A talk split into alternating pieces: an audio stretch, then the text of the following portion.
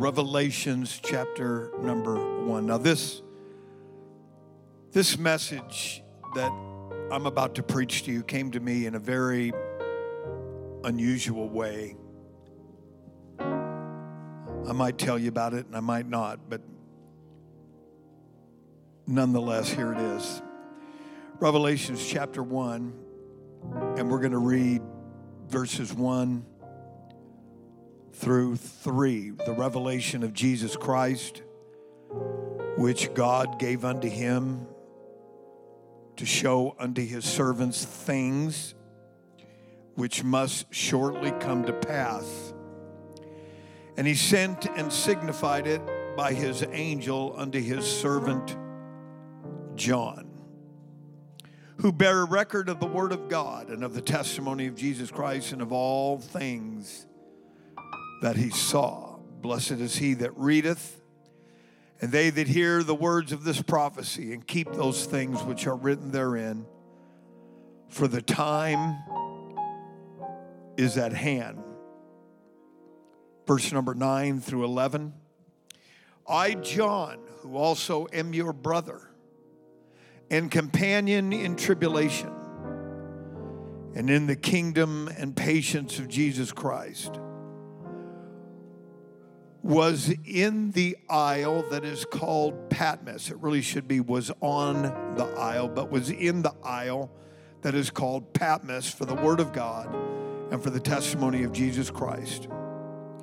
I was in the Spirit on the Lord's day and heard behind me a great voice as of a trumpet, saying, I am Alpha and Omega, the first and the last. And what thou seest, write in a book and send it unto the seven churches which are in Asia, unto Ephesus, and unto Smyrna, and unto Pergamos, and unto Thyatira, unto Sardis, unto Philadelphia, and unto Laodicea. Now, one last reading here is in chapter 4. Just a couple of verses here, starting with verse number 1. And this, after this, I looked, and behold, a door was opened in heaven. And the first voice which I heard was as it were of a trumpet talking with me, which said, Come up hither. And I will show these things which must be hereafter. And immediately I was in the Spirit, and behold, a throne was set in heaven, and one one sat on the throne. Want to talk to us for a few moments here about the promise of Patmos. The promise of Patmos. Let's pray one more time and ask that God would bless every life that's in this tabernacle and even beyond. It's being live streamed and even beyond. I don't even know where it's all going, but God bless everybody. Bless everybody with the Word of God and the Spirit of God and the reality and the immediacy of your presence and your promises. Let it become a reality in Jesus' name. And everybody said, Amen. God bless you. You may be seated. There is a reason why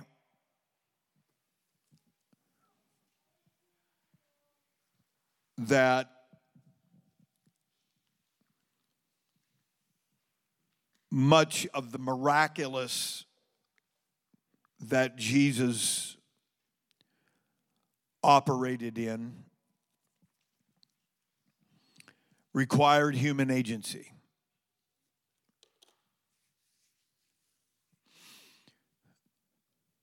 I have given this an incredible amount of thought.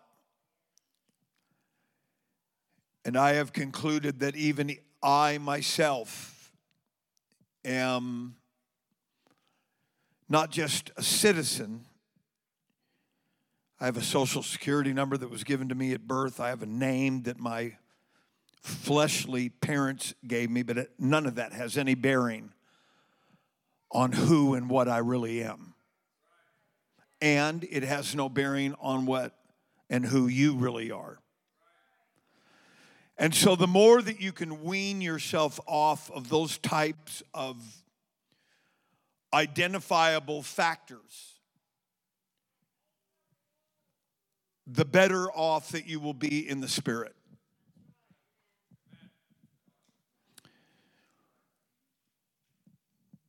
Because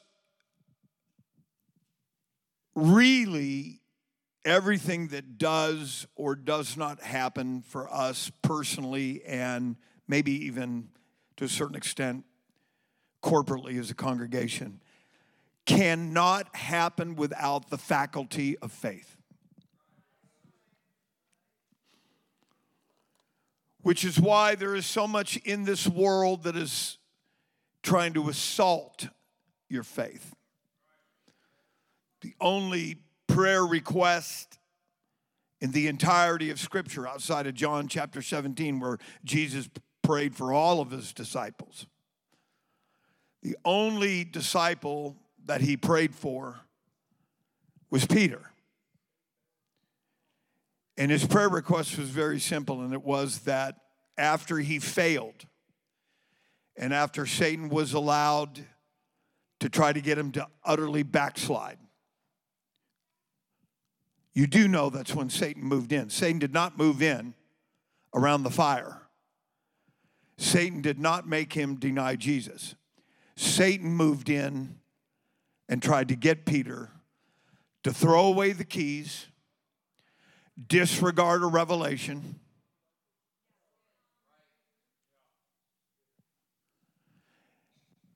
and Jesus saw the one factor that's holding it all together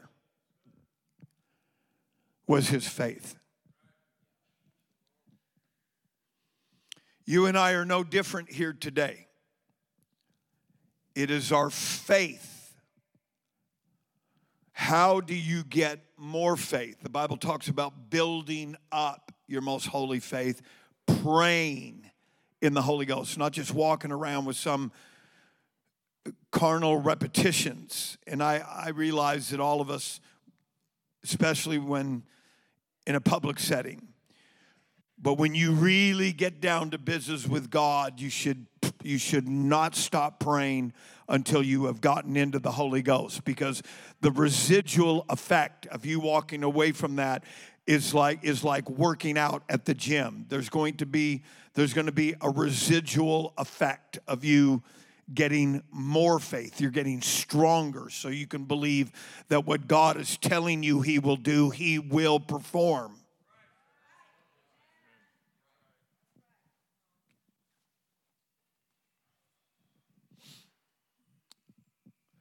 This is a incredible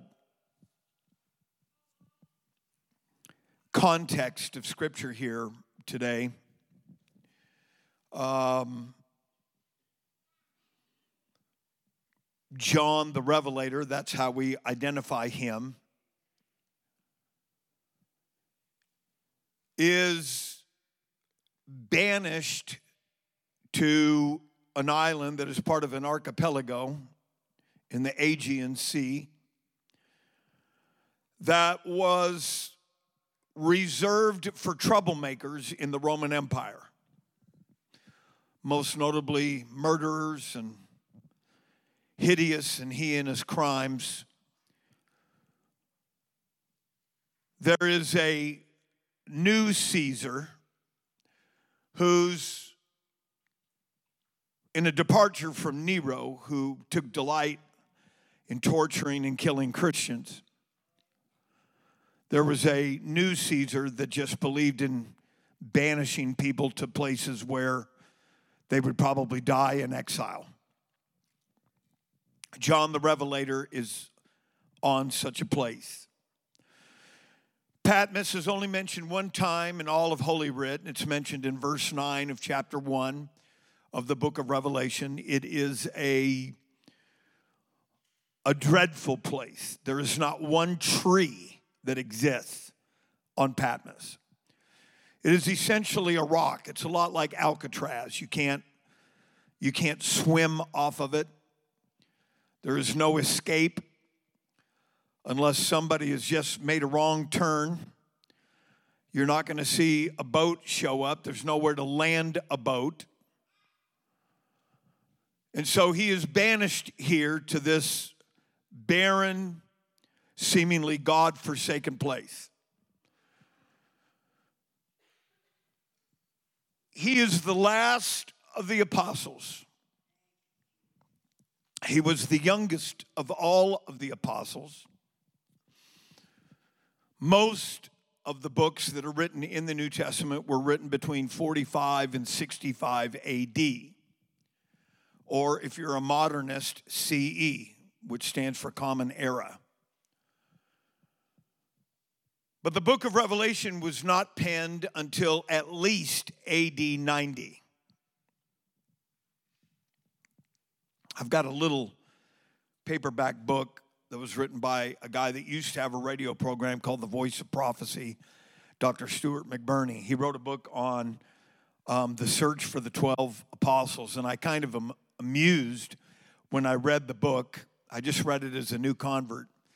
And some of the predicaments that, that befell um, some of the apostles is you have to shake your head. There's absolutely no verifiable proof at all. We do have verifiable proof. We know that James was taken by the edge of the sword because it says that in Acts chapter number 8.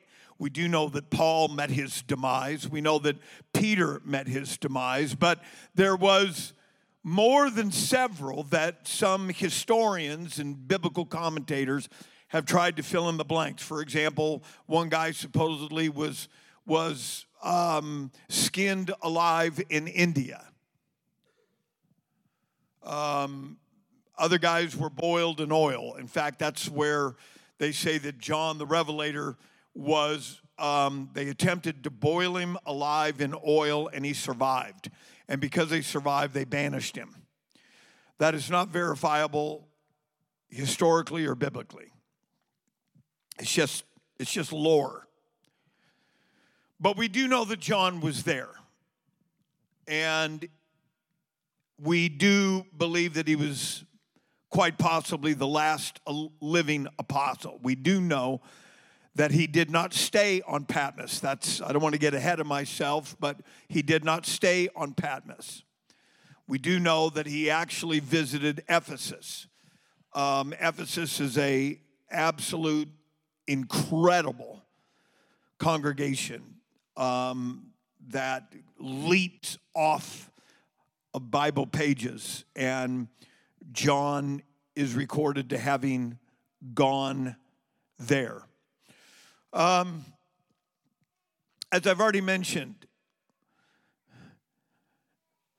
Domitian, who was the new Roman Caesar, banished him to a place for nothing more than being a witness of the gospel of Jesus Christ. Ladies and gentlemen, there's a lot of things that we can denounce, there's a lot of things that we can and should renounce, but there's one thing that you and I will never escape. We are witnesses of the truth. In fact, I think we ought to take a minute right now and just praise Him. He called me out of darkness. Instead of dying from a drug overdose, he called me to be a pastor. You don't think I'm going to confess him before this world? I owe him everything I've got.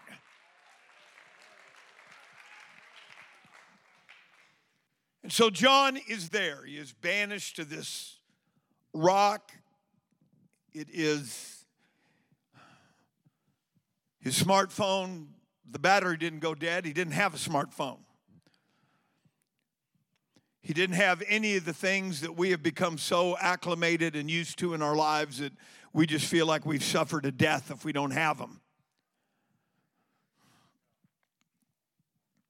But he's there. And he's all by himself.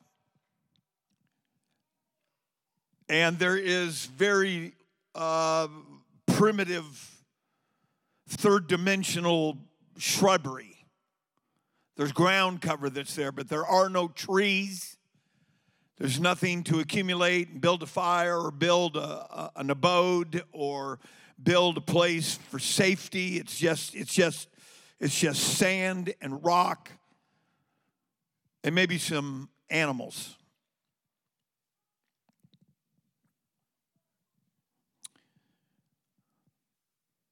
But the book of Revelation, which is unquestionably the greatest revelation in the entirety of the Word of God, needed a particular backdrop. And I'm already preaching. It required a context, it required a backdrop, it required an, a form of existence so that this principle that I'm going to preach about today can have the type of importance and relevance in your life. Hallelujah. Peter died in AD 64, Paul died in AD 69, James died in 44 AD. And John the Revelator is still alive. He's all alone. No form of escape, no hope of escape. I don't know what he ate. I don't know where he stayed, but it was probably a hard scrabble existence where he just just did the best that he could. But it was against the backdrop of utter isolation and absolute barrenness and absolute emptiness that the greatest revelation in the New Testament is revealed. Because I believe that there is a principle that echoes through the whole of the Word of God that is very much alive in this room today. Brother um, Jordan Oswald, thank you for confirming this message in your preliminary remarks during the worship service. But under the sound of my voice, there are people that are in various predicaments of life. Um, these are not predicaments that are that are made public. This is usually in the very in the in the confines of our, our private existence. But there are people under the sound of my voice, even beyond this room here today, that have a myriad of situations and experiences where you're a lot like John on Patmos. You feel you feel alone, you feel isolated, it is barren. It is, it is, you don't know how you're going to live beyond this. You, you, you may be able to connect a few dots and say, well, I got here uh, because of this, but I don't know how I'm going to get out of this. And I'm here, and it's it's cold, and it's dark, and it's lifeless, and and there are enemies on this little isle there are murders. There are known uh, people that were that were on patmos. John was not um, alone. He might have been on this in this little patch. He might have found a place where there was no other people but there there were criminals that were there. It was not the righteous. It was not a gathering of godly people. It was not uh, it was not the congregation of the firstborn and a, a great of angels. It was a, it was a lonely, isolated, empty place. But the reality of it is, is there are people under the sound of my voice that are on their own Patmos. But I have come to this place today to preach to you that you are not alone on Patmos. And that's why I talked about faith because nothing's going to happen in your world, nothing's going to happen in your life, nothing's going to happen until we are able to distance ourselves from all of the things that are trying to separate us from the belief that in Him I move and breathe and have my being. Clap your hands and give God the praise. I want to send notice to the devil here today. You might have had yesterday, but you can't have today. Clap your hands and give God some real praise around here. Come on, let's create an environment to where faith can be built and you can begin to lay your hand on the miraculous and an answer that God has for you in this room today.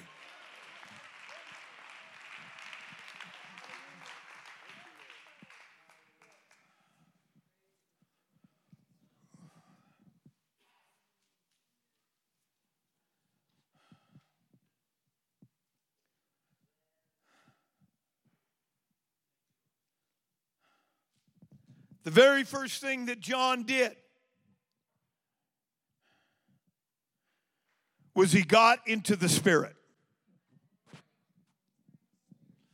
And, ladies and gentlemen, the longer you live in your flesh, you're going to see the problem the exact way it's always looked as long as we continue to walk in carnality and i'm not i'm not here to point a finger at anybody but i'm i am here to identify some factors so we can once and for all deal with them and get the get the get the thing that god wants to give us here today. Are you willing to ride with me? Are you willing to go there with me?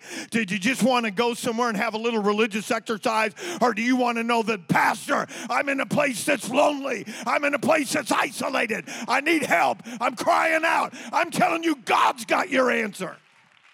But you're going to have to get in the Spirit on the Lord's day. Clap your hand and give God the praise. Come on, let's take a few minutes and get into the Holy Ghost today. Maybe you didn't come to the prayer room. Maybe it's been months since you've been in the prayer room.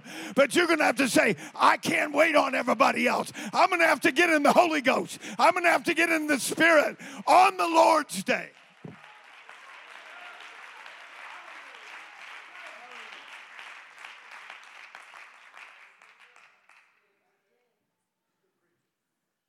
Pastor, why do you why do you make a big deal about people going to the prayer room? So we can get into the spirit on the Lord's day. You're, you're in the wrong church of thinking that we're, we're trying to build unity for conformity.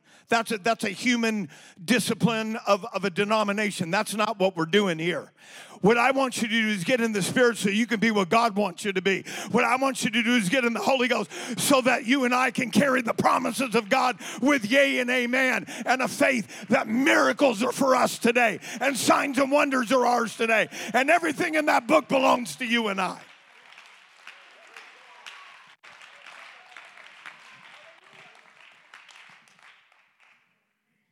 The first thing John did was got into the Spirit. He said, Man, I can't play a game on my smartphone.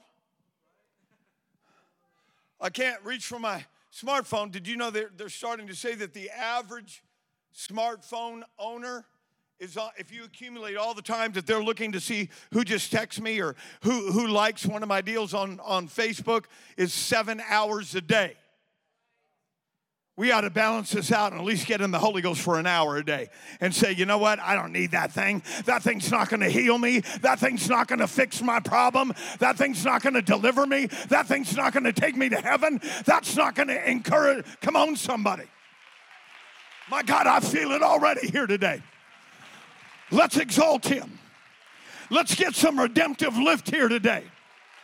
Well, Pastor, you just don't know where I'm at. I don't got to know where you're at. God knows where you're at.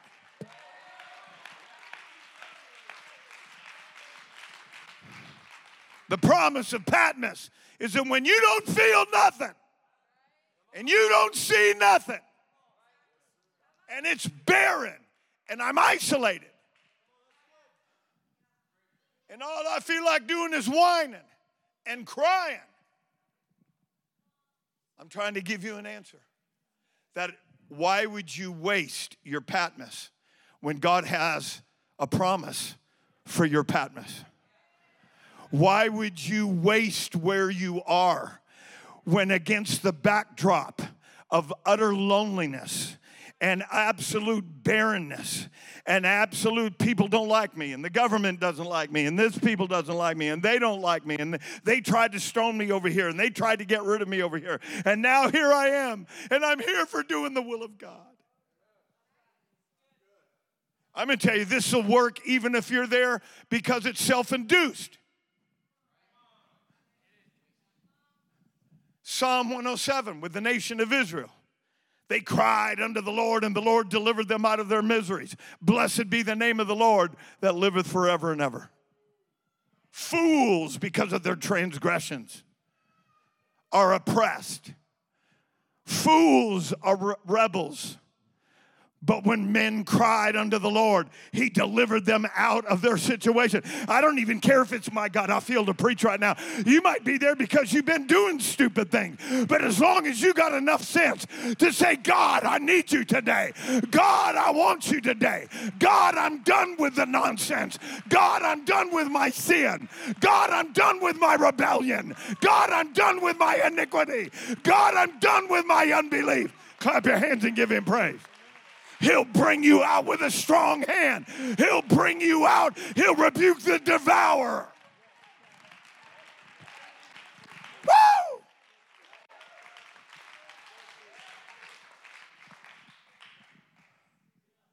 You know where God gave me this message? I'm going to tell you where God gave me this message.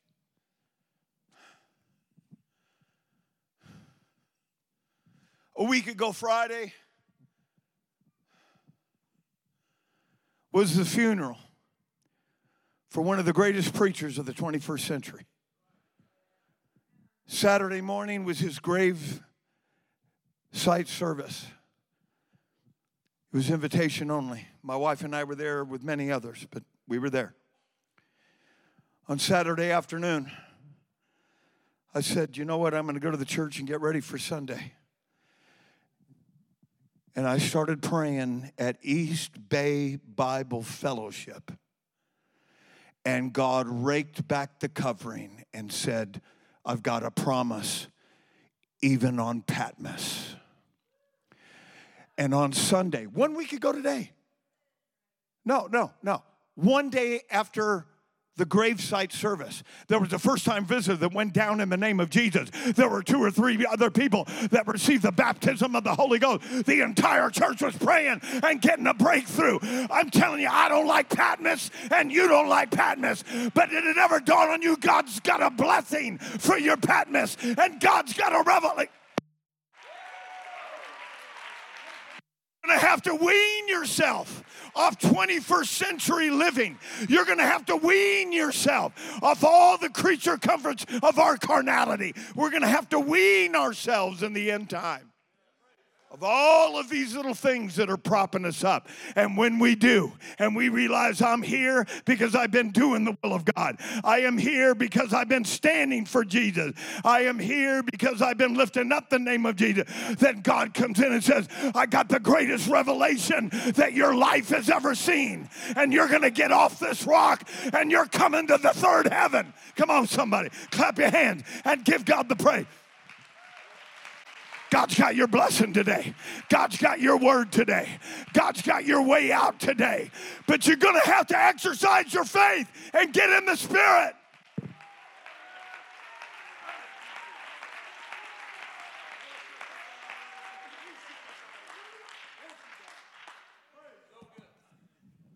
Pastor, you preach that?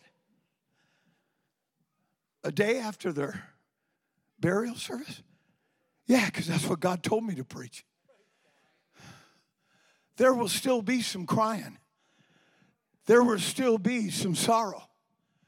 There will still be some tears. But God's saying, What about tomorrow? Some of you still ain't got it.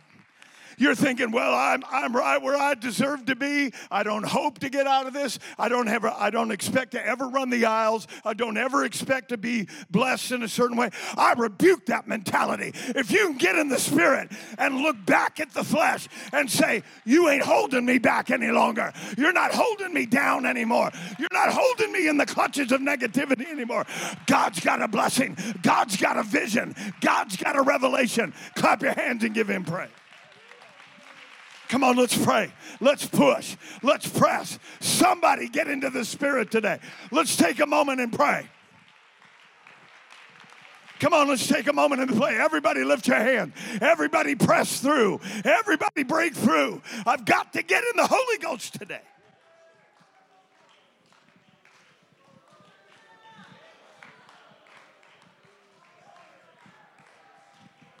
Why be depressed when there's somebody needs the Holy Ghost today?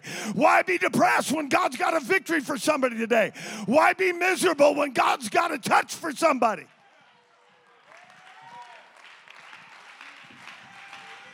I'm going to get in the spirit on the Lord's day. I'm going to run. I'm going to jump. I'm going to shout. I'm going to pray. I'm going to live for God.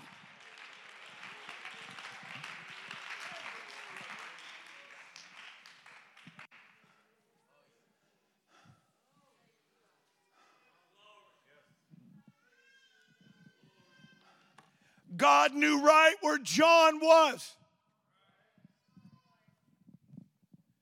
The only thing that John really had to do was get into the Spirit.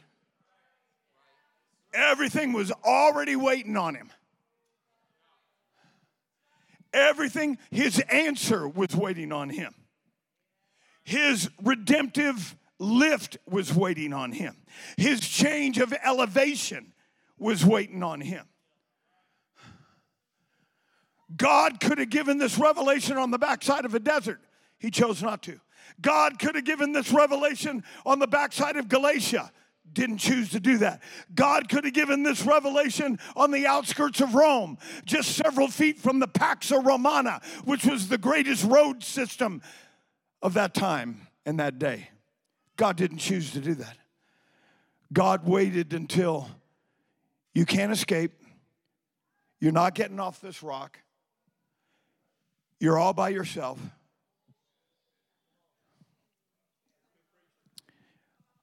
I'm reaching for somebody. I've started to realize in my own life, even as the pastor, that I can see where this thing's going. And I'm realizing that some of the things that we've enjoyed may not always be around. But that's okay. I'm still going to have a prayer life. I'm still going to lift my hands. I'm still going to lift my voice. I'm still going to magnify his name. I still know where to find his word. I still know how to get on my knees. I still know his address. I still know how to call on the name. I still know how to get a hold of his ever unchanging hand. I still know how to call on the name of the God that created it all.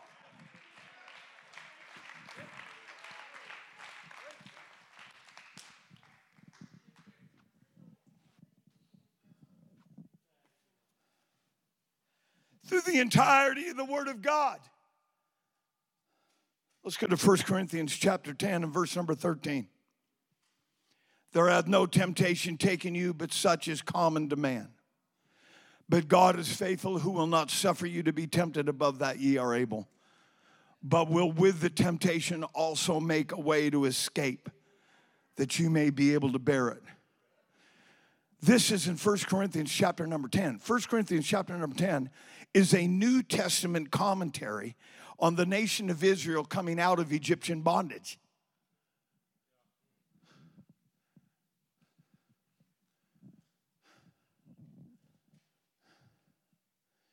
God had just proved to the nation of Israel that I am going to make a way of escape. And yet, even after the incredible demonstration of God's power, God's promises and the prophetical, they still murmured and complained. they still gave themselves to idolatry and fornication.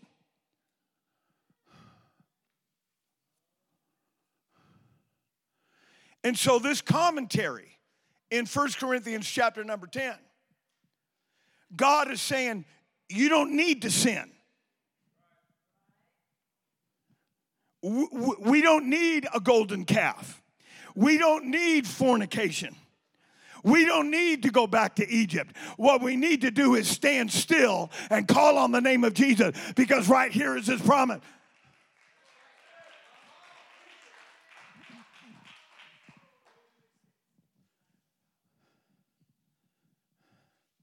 Babylonian captivity was by far the most negative chapter in the history of the nation of Israel, where they were exiled in Babylon. So here they are, they've hung their harps in the willow. They're in Babylonian captivity, and what happens? God gives Daniel the greatest revelation of the entire Old Testament about the future, about the present and the future of the nation of Israel. What is it? The times of the Gentiles. God gave a revelation and he first gave a revelation by allowing Daniel to interpret a dream. Nebuchadnezzar had had a dream, a horrible looking dream. And he did not, he got all of his magicians, he got all of his soothsayers, he got all of his palm readers, he got all of the jokers on YouTube. None of them could interpret the dream. He gets one guy that's there, that's in captivity, and God empowers Daniel to interpret his dream. And the interpretation of the dream was was that, that Babylon, that Nebuchadnezzar and Babylon had a shelf life. They were only going to exist in leadership for a predetermined period of time. After that, it was just going to go to the breastplate. After that, it was going to be uh, the girdle, which would have been uh, Alexander the Great with Greece. And then it was going to be the, the 10 toed kingdom of the Roman Empire. And finally, God said, Not only is this the interpretation of a dream, this is where the nation of Israel is. That you're going to be under Babylon, you are going to be under Gentile captivity until the second return of Jesus Christ. The Jews never understand that. They still to this day do not understand that because in Acts chapter 1, verse number 6, they came to Jesus and said, Will thou at this time? Will you now bring the kingdom back to the nation of Israel? They didn't understand. No, you're under the times of the Gentiles. That was given. Where was it given? Was it given on a mountaintop? No. Was it given in the promised land? No. Was it given when they had when they had manna falling on the on their on their chin? No. It was given in Babylonian captivity. No matter how dark your night is, no matter how bad your prison is, God has a revelation for you that will blow your mind if you will get in the spirit. Somebody clap your hands. Somebody go ahead and shout. I hope you're listening today. I hope you understand God's not going to waste your loneliness. God's not going to waste your isolation. God's not going to waste the barrenness. He's waiting on you to get into the Spirit. Come on, clap your hands. Get into the Holy Ghost. Somebody praise Him. Somebody exalt Him. Somebody.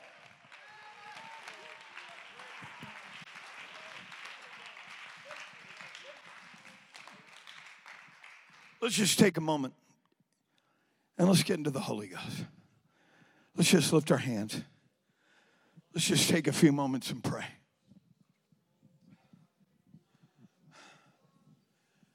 God's got your word today. If you're really listening, come on, let's get into the Spirit on the Lord's day.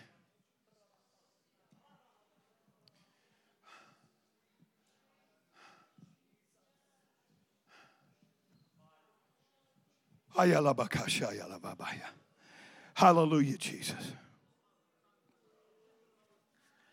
Hallelujah, Jesus. Hallelujah, Jesus. Hallelujah, Jesus. God, translate us into the kingdom of your dear Son today. God, I want to get into the Spirit. I'm so tired and bored of what the flesh has to say.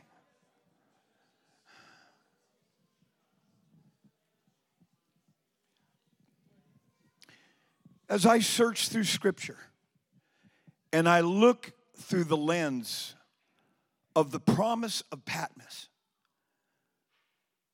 I am amazed. Now, I'm going to tell you, there's sometimes I get a message from God and it may take, it may take weeks to bring it to fruition. I do some digging, I do some praying,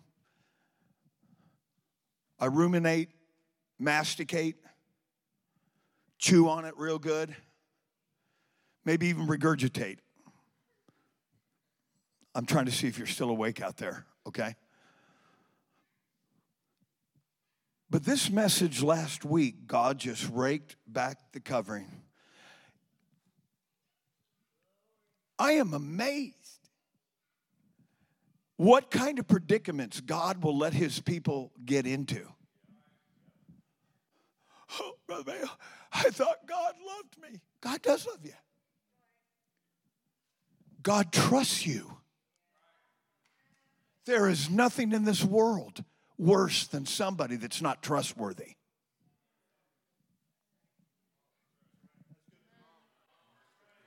You ain't got no use for them, and I don't either. Man, it's quiet right now. Good. Means you're listening.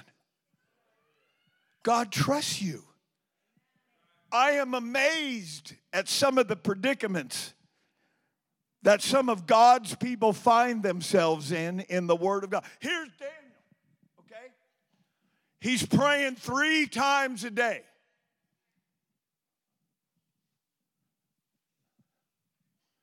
You know that scripture that says praying always? We're supposed to outdo Daniel. And I believe you can. You know, if you get into the Holy Ghost first thing in the morning, you will pray all day long. It might be, thank you, Jesus. Oh, I just scratched my knuckle. Thank you, Jesus. You know, just. They're repossessing my house. Praise God. No, I'm just kidding. You are awake. I'm just checking. Okay. You know what I'm saying, though. You get into the Holy Ghost, the earlier in the day you get in the Holy Ghost, the more that day can be given to God. I'm going to say that again because it was so good.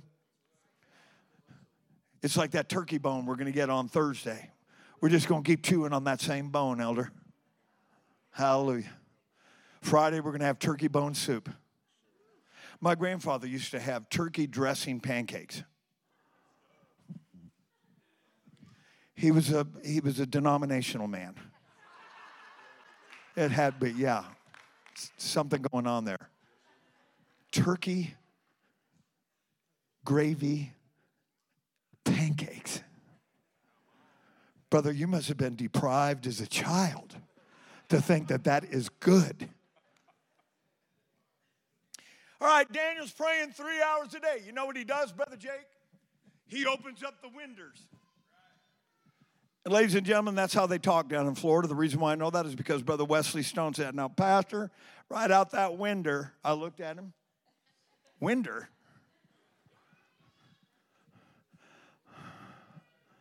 Winder? You see out that window? Yeah. Daniel opened up his windows three times a day and started praying. He wanted that old devil to know, you know what? I might be in Babylon, but you can't get my prayer life. I'm trying to resurrect somebody here today that's about to have a grave site on Patmos. And God says, wait, wait, wait. You're right where I want you. You're right where I want to give this revelation. You're right where I want to give this promise. You're right where I want to give this to you. Clap your hands and give him praise. The God of eternity is waiting for the right context.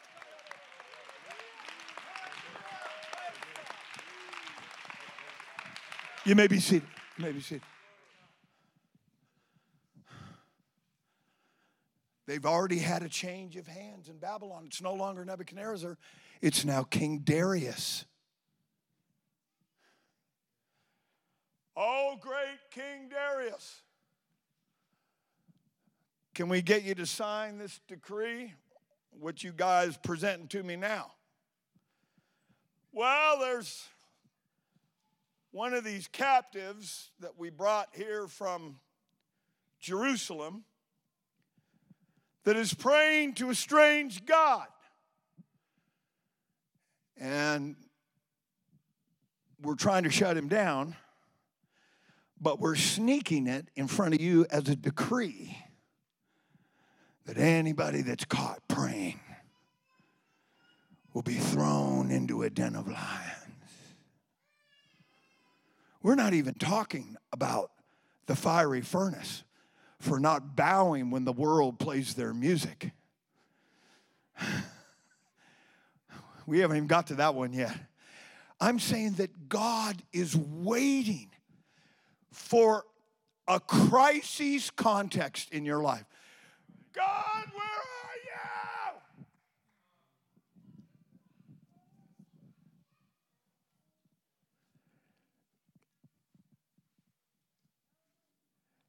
Get into the Spirit. Get into the Spirit.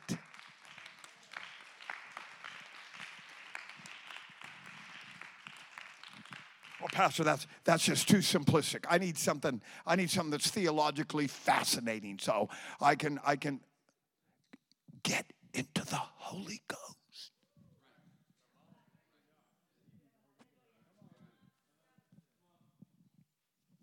All right, where do I sign, boys? Uh, all right, now get out of here. Very next day. Those windows are swung wide open. And there's a guy praying in there. He's praying to the God that allowed the Babylonians to take him out of his homeland. See, my present circumstance ain't gonna change how much I love God. All that miserable junk that I did to him didn't change his mind about, oh, I am preaching so good right now.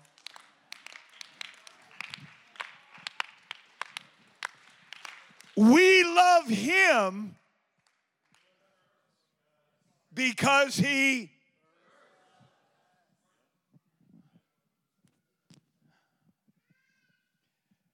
Daniel, come with us. What did I do? You've been praying. That's what you've been doing. And because the devil is always personified as a roaring lion, the devil wants him to stop praying permanently. So they put him in a lion's den. Go to Hebrews chapter 11, verse number 33. Who through faith, everybody got faith? Remember what I said earlier today? Faith is what is under assault in your life, not your creature comforts. It's your faith. Who through faith subdued kingdoms, wrought righteousness, obtained promises. Say it all together. Say it again. I threw Daniel in there, rolled the stone, and those guys are feeling pretty good about themselves. well, we've heard the last of his prayers. I am amazed, Brother Wokey, by some of the predicaments that God will allow his people to find themselves. God knew that when you put this guy in with a bunch of lions, he's not going to wring his hands and look for a Ouija board. He's going to start calling on the name of him that knows all things and does all things well. And when they rolled that stone, they said, Oh my goodness, look at this. The lions, oh, look at little Leo down here just rubbing behind the ear and stroking the lions. And somebody go ahead and clap your hands if you get to praying, God will let you see how powerful it is. Come on, somebody, keep praying. It's more powerful than you even realize.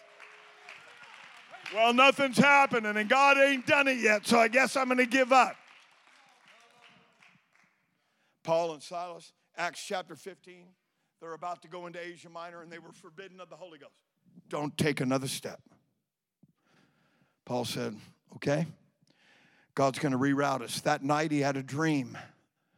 There was a man from Macedonia that was in this dream that said, Come over and help us.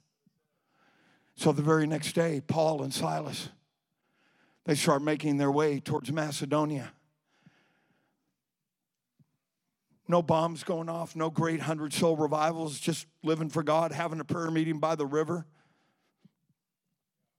But they find themselves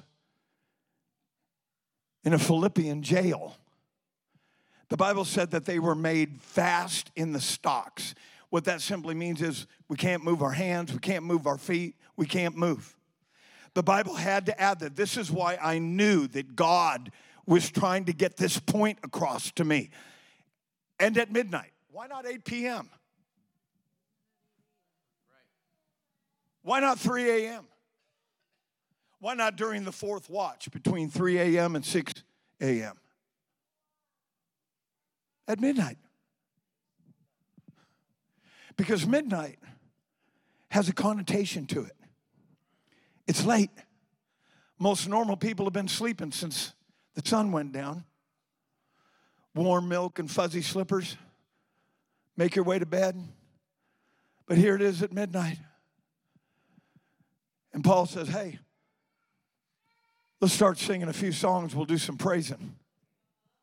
I'm amazed the kind of predicaments that God allows his people to get into. I am preaching to people under the sound of my voice.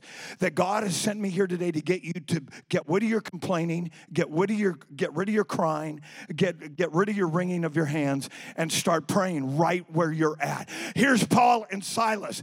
They are in bonds. They got beaten. They're in stock. They're in the inner prison. They can't move. They can't do anything. Hey, we can still move our mouths. Let's start praising God and give him praise. Hallelujah. Praise his name. And the prisoners heard him. What's going on out there?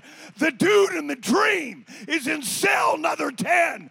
And all of a sudden the door swings open and they have a jailbreak because of some people that were in a place that was cold. They were isolated. There's no way out. Clap your hands to give God the praise.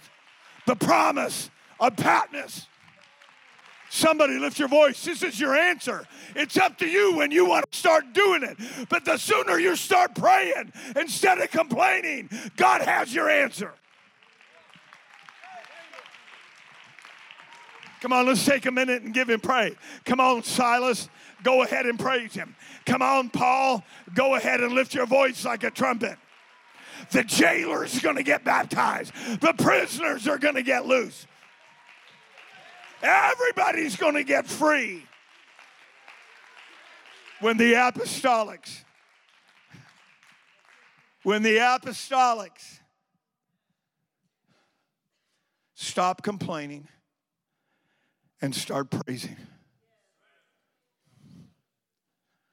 I'm amazed that God waits till the context gets just right in a person's life. And then he does his most extraordinary work. I about flew out of my chair a month ago when brother brother Jacob Phillips was preaching on blind man Bartimaeus because it fits right in this. This guy's been blind since birth.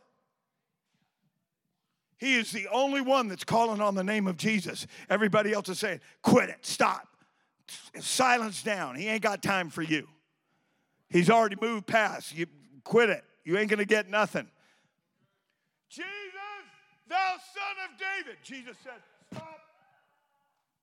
He's the only guy that's not complaining. When you go from complaining and criticizing to calling on the name of Jesus, that's when the miracle comes. Come on, I'm waiting on somebody. Well, Pastor, I've been this way for months and nothing's ever going to change. That's exactly what your flesh wants you to think. But your faith has got to say, it didn't happen today, but I'm not going to give up. I'm going to keep on praising. I'm going to keep on worshiping. I'm going to keep on fighting the lions. I'm going to keep exalting his name. Somebody praise him. Come on, God's got a promise even on Patmos.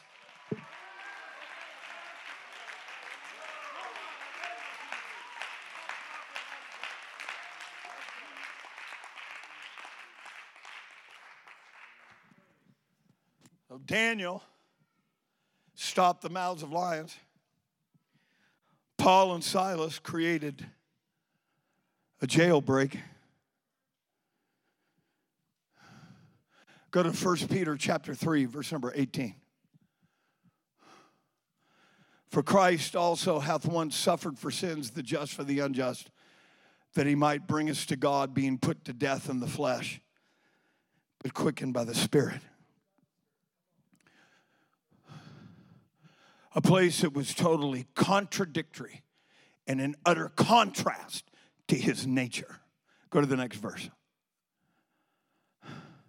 by which also he went and preached. Daniel prayed, Paul and Silas praised. Jesus went to hell and preached.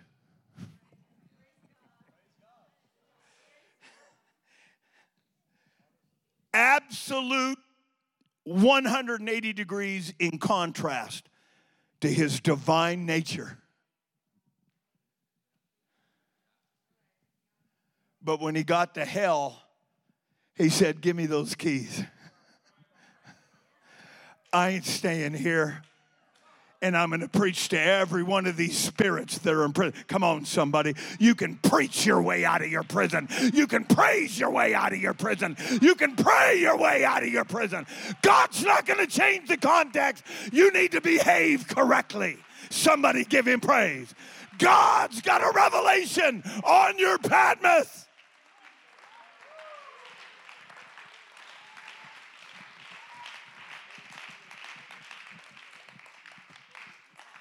You see, brother Cinchetta, the church in the 21st century, we got credit cards. I knew these credit card companies were, had lost their mind when they pre approved my 14 year old son. Hadn't even had a job yet, except for cutting the lawn and taking out the garbage. I mean, he's, he's a great employee. But at 14 years of age, his mother and I opened up an envelope and he was pre approved with a Visa credit card. I thought, man. See, our world has learned.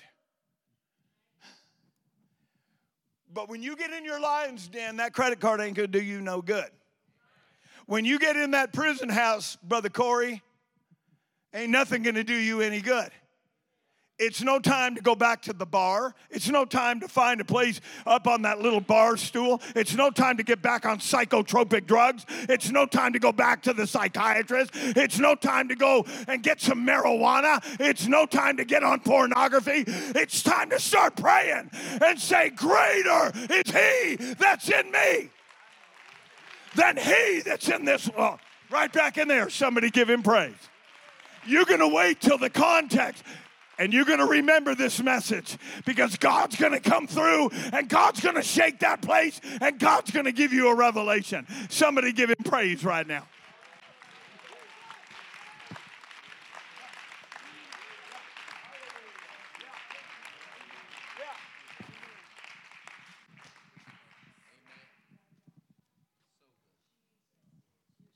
I'll never forget your pastor and this beautiful woman right here, I could listen to her sing all day.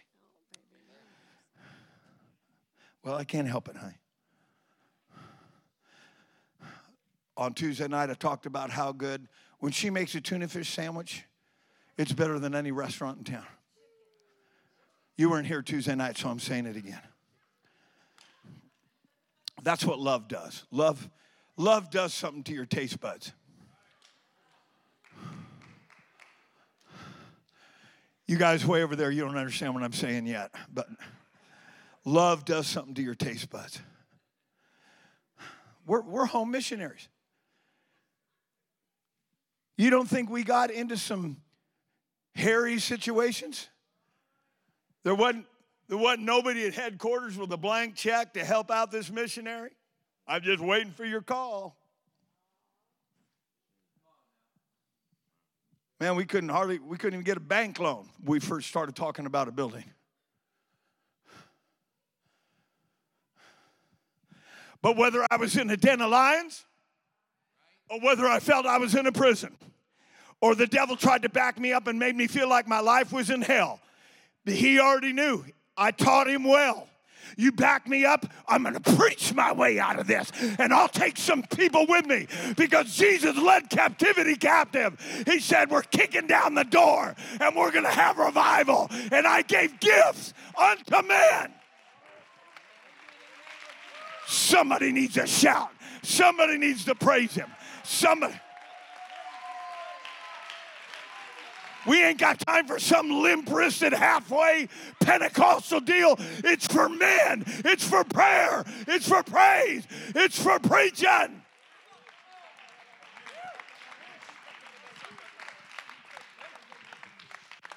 I'll never forget this as long as I live.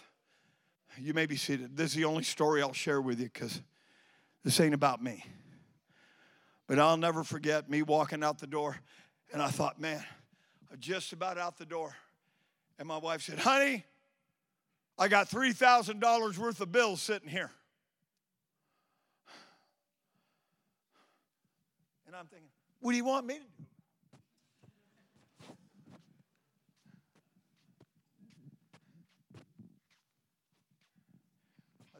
I was almost out the door. Honey, I got $3,000 worth of bills sitting on that table right there. Felt like saying thanks for ruining my prayer life today. No, she can tell you what I said. I said, All right, I'm going to the church to pray. I slammed the door. Not because I was mad, but I just closed it. Kind of hard. I slammed it. I said, In your face, devil. And I got to the church. It was quiet. I was isolated. I was all by myself. I'm 1,500 miles from my church where I got saved, people that loved me. While I was praying, somebody knocked on my door. My wife answered the phone or answered the door. And they said, I need, God's told me I need to pay my tithes and bring it over. Was $3,000. Go ahead and clap your hands. Go ahead and praise Him. I'm trying to help you today. Understand that where you're at is no secret. God knows all about it. But God's saying, if I can get your attitude adjusted, if I can get you praying, if I can get you praising, if I can get you to recite the Word of God and preach your way out of it, then I've got a revelation in Patmos.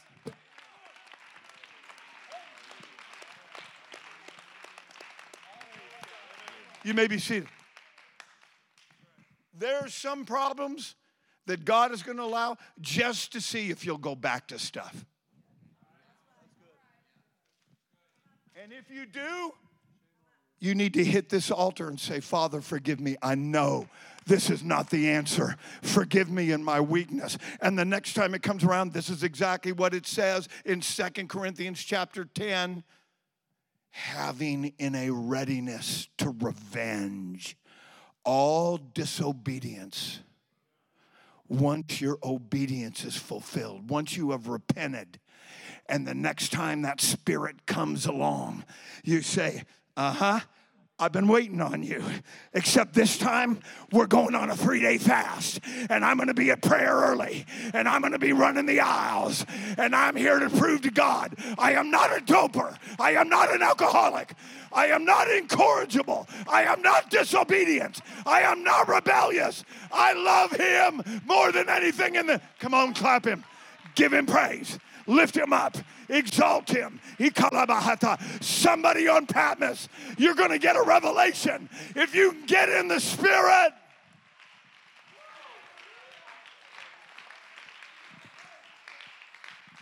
Just remain standing.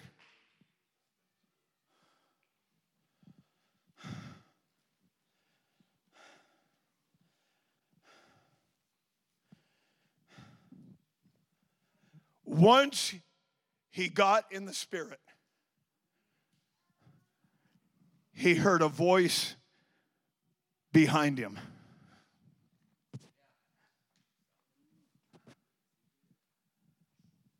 I can go through everything. I can face anything if I know that God's behind me. Let's lift our hands. God is just waiting for you to get into the Holy Ghost, retire the complaining, the criticism, the self rejection, the self power and pity cannot coexist. And say, you know what? I'm changing things up this time. I'm gonna get my revelation on Patmos. I'm gonna get my promise in a prison. I'm gonna shut the mouths of lions in a prayer meeting. And I'm gonna preach my way out of this and lead captivity captive and take some people with me.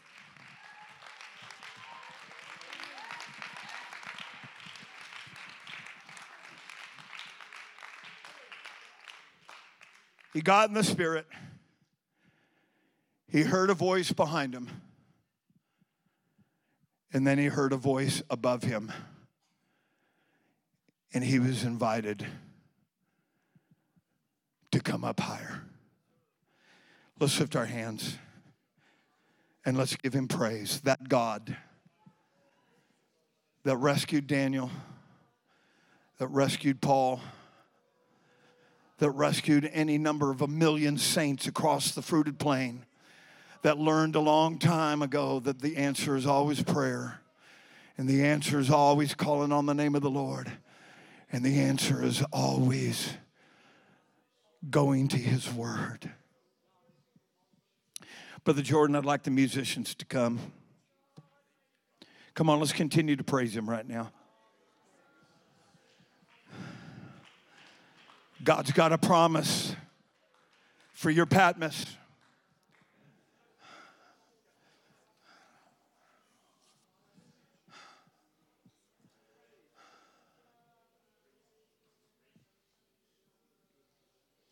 Let's lift our hands again and let's exalt him.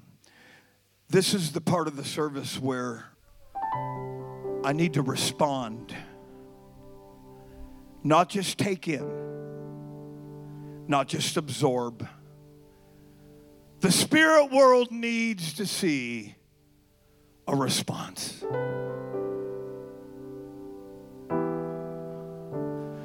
People under the sound of my voice in all kinds of situations, in all kinds of predicaments, on all kinds of different kinds of places of loneliness and isolation, and barren, no victory, no strength, no nothing. Today is the day it all changes. Let's lift our hands and give him praise. Thank you, Jesus. Let's thank him for his word today. Let's thank him for the word of God. Let's give him praise. Thank you, Jesus, for the word. A genuine apostolic church gets direction every week. You know what? There may be somebody that says, I just don't want to wait. I need to get to that altar. You just come on. In fact, this altar's open right now. Come on. Bring somebody with you. They, they may not even feel like they want to come. They might just feel like, you know what? I, I can't move. I can't do this. I can't. I, I, come on. Come on. Come on. Come on. When we come down here, let's lift our hands. When we come down here, let's find that place of prayer. When we come down here, let's find that place of exalting the name of Jesus and give him real praise. God has a promise for your Patmos. God has a revelation for your marriage. God has a way out.